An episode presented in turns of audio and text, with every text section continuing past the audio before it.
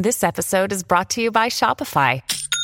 Forget the frustration of picking commerce platforms when you switch your business to Shopify, the global commerce platform that supercharges your selling wherever you sell. With Shopify, you'll harness the same intuitive features, trusted apps, and powerful analytics used by the world's leading brands. Sign up today for your $1 per month trial period at shopify.com slash tech, all lowercase. That's shopify.com slash tech.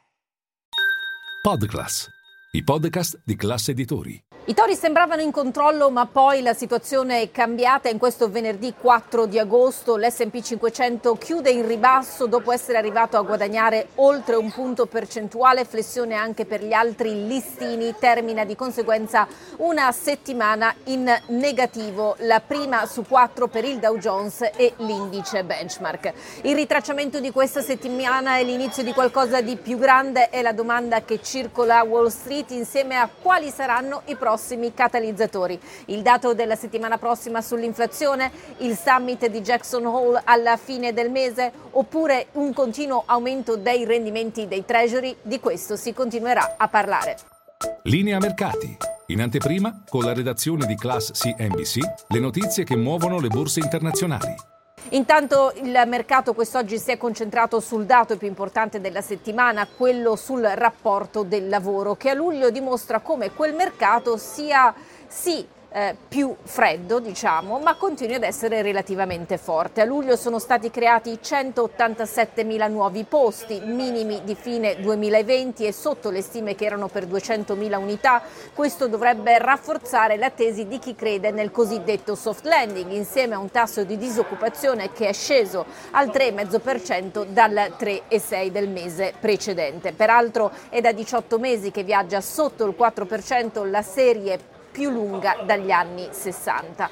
Ad alimentare la tesi di un atterraggio morbido sono anche eh, altri dati, tra cui il fatto che la settimana lavorativa è stata ridotta, raggiungendo i minimi dallo scoppio della pandemia. E l'idea è che i lavoratori riducono la settimana lavorativa prima di eh, ricorrere ai licenziamenti a fronte di una domanda in ribasso. Chi invece crede nell'hard landing, in un atterraggio difficile per l'economia che per ora ha mostrato resilienza, si concentra sul fatto che i salari orari sono cresciuti più del previsto, dello 0,4% 2% su base mensile, del 4,4% su base annuale. Capite che siamo più del doppio rispetto al target del 2% dell'inflazione che la Fed vuole raggiungere. Ecco perché c'è chi dice che è ancora presto per festeggiare e per dire che la Federal Reserve ha finito il suo lavoro. E anche se l'avesse fatto, è la tesi dei più scettici, alla fine dobbiamo renderci conto che il tassi resteranno a livelli più alti più a lungo, specialmente se l'inflazione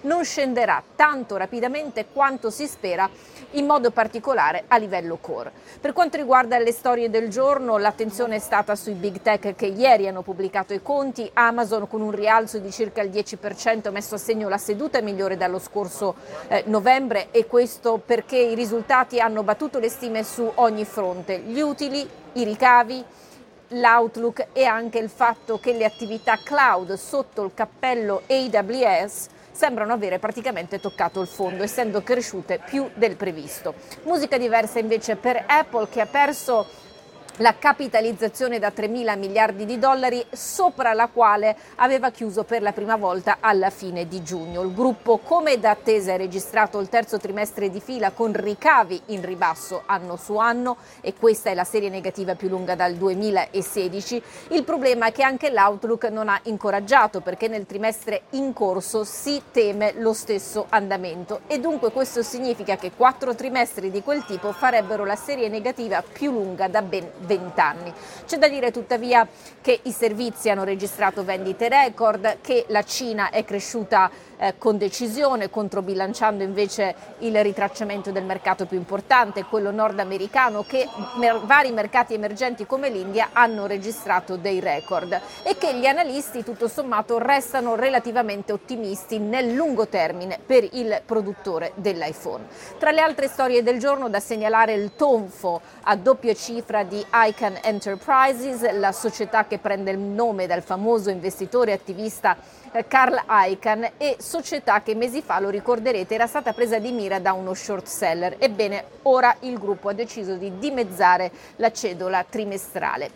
Intanto dal fronte geopolitico pare che il viaggio a giugno in Cina del segretario di Stato Anthony Blinken abbia dato frutti perché il Financial Times scrive che Stati Uniti e Cina hanno riaperto le loro comunicazioni e si prestano a lavorare insieme su varie questioni nei mesi a venire.